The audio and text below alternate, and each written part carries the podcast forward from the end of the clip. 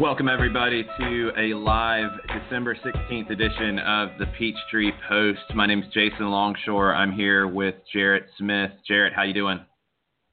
Ni hao. for sure, Jarrett. Yeah, that's sure, Jason.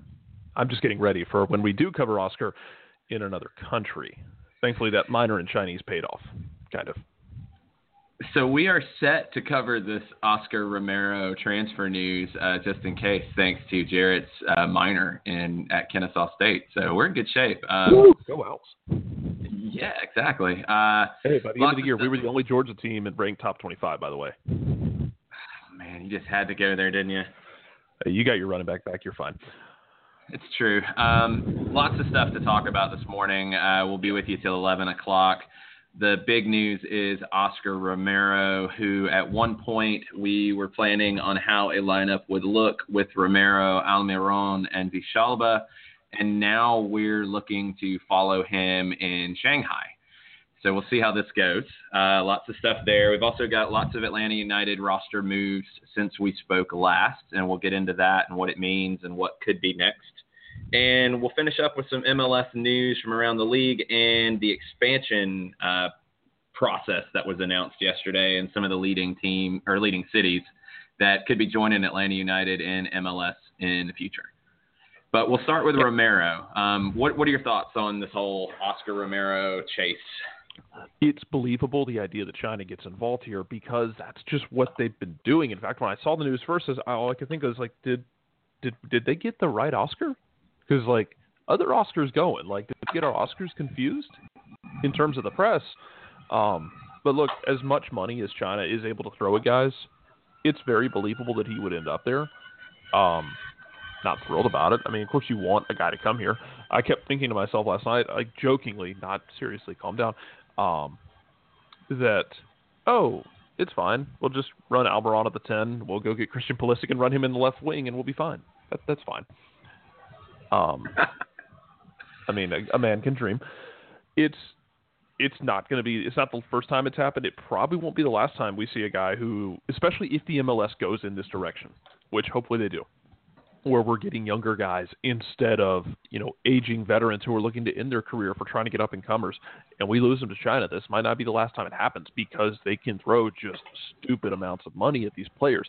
Now the question for me is, how long does it last with uh, players jump into China if the quality of the league in China stays just absolute dirt? Because that seems to be the consensus is it's just not a good game over there they're going to have to up the game. Now, whether that means bringing in stars or veteran stars or young stars, maybe getting ahead of the curve in that regard and bringing in young guys, that's fine. And hopefully that'll help their league out a bit. But if the quality doesn't improve, do you run into situations where people start turning down the money because there is still the competitive nature that they don't want to be basically playing a glorified trash scrimmage every week? I mean, it sucks, but you know, it's not the it's not the first time. Well, probably won't be the last time we lose somebody to China. Um, so yeah, that's It's- about all I it's got. a- It's a little different situation this time because generally we've seen China go after the you know, maybe some of the older players, and I know at, at the MLS level there's been concern that China would beat them out on the you know the Lampard, Gerrard, John Terry. I think is rumored to go to China right now. Those types of signings, which if MLS lost those guys, I wouldn't be upset. This is maybe a little different. I mean, China's gone after some younger players at times, but this is a uh, maybe a little bit different approach, and I think it's a little more worrisome for MLS because if China starts throwing the type of money that they can at these 10 to 15 million dollar players that it seems like Atlanta United and, and some other MLS teams are going to be shopping for, then you get into some issues. And and when you look at the Romero deal and at least what's out there being discussed, and this is all you know speculation, and the numbers vary from outlet to outlet. But Atlanta United was rumored to be spending somewhere between six and nine million dollars on this transfer, and there could be some some confusion about how much of that money goes to his original club, Cerro Porteño. I think it's very similar to Almiron, where uh, Cerro Porteño held at least some form or either a buy on or sell on clause or some portion of his registration. So they're due some money from this. I've seen anywhere between six and nine million that Atlanta United offered for Romero, and it sounds like uh, the the Chinese club, which it should be Shanghai SIPG, even though there's there's some talk that it was Shanghai Shenhua, which uh, was where Drogba was at one point. It sounds like they were offering 10 million on the transfer, so that's not a crazy difference. And if Atlanta wanted to offer more, you know, they could get there. I, I would say fairly comfortably the contract is the biggest difference because yeah. I believe it was Jeff Carlisle who had Romero at around $2 million in the U.S. and MLS. And it sounds like the Chinese club is offering four, um, about double. That's where it gets a little bit harder to match up. I mean, it's doable, it's possible. It's going to depend on how much you want to get this guy and how much you think you can't replace him otherwise. But these are the moves that MLS has to be concerned with. And I think you're dead on when you talk about the flip side of Chinese soccer development and what that means. You know, so you guys know the way they're set up, they have four foreigners on the field at one time. So they're really pushing Chinese players to develop, which is, I think, a good thing. I think it makes sense. But the problem is when you have this level of foreign investment matched up with players who, I mean, China's qualified for one World Cup. Um, they have, I think they've only had a handful of players who've played outside of China. The level is just so dramatically different between the foreign players and the domestic players that players seem to get frustrated and don't stay in China very long. So that's the concern. And in Romero's case, last summer, the quotes coming out of him turning down money from sounded like both Seattle and New York Red Bulls was that he wanted to go to Europe and he wasn't ready to come to MLS because of the level. So it's a little surprising that that would change so dramatically now to, well, I'll go to China, which is a much lower level.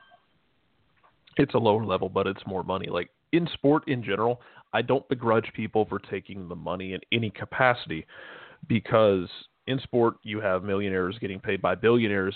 So or thousandaires in some instances getting paid by billionaires. So get the money if you can, because they still got to make a living. Um, we just saw this with the new CBA, with the uh, the NBA signed the new collective bargaining agreement that's going to avoid a lockout.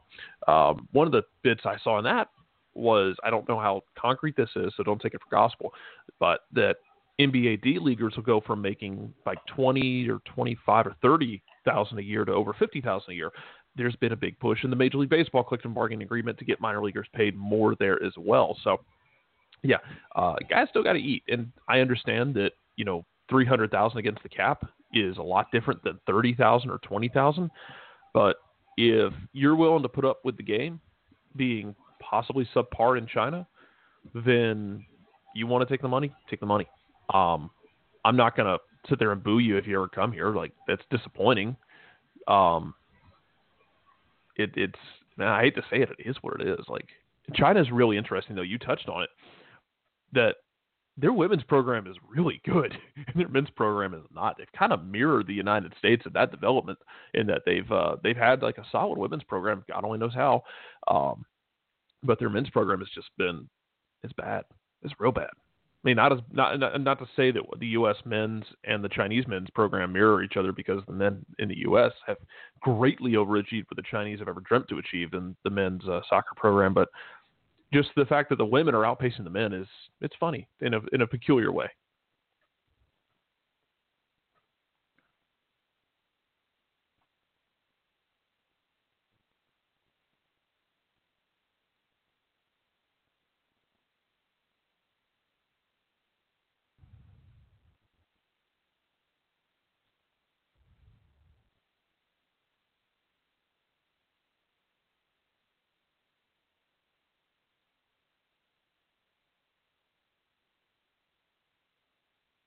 Yeah, uh, you there?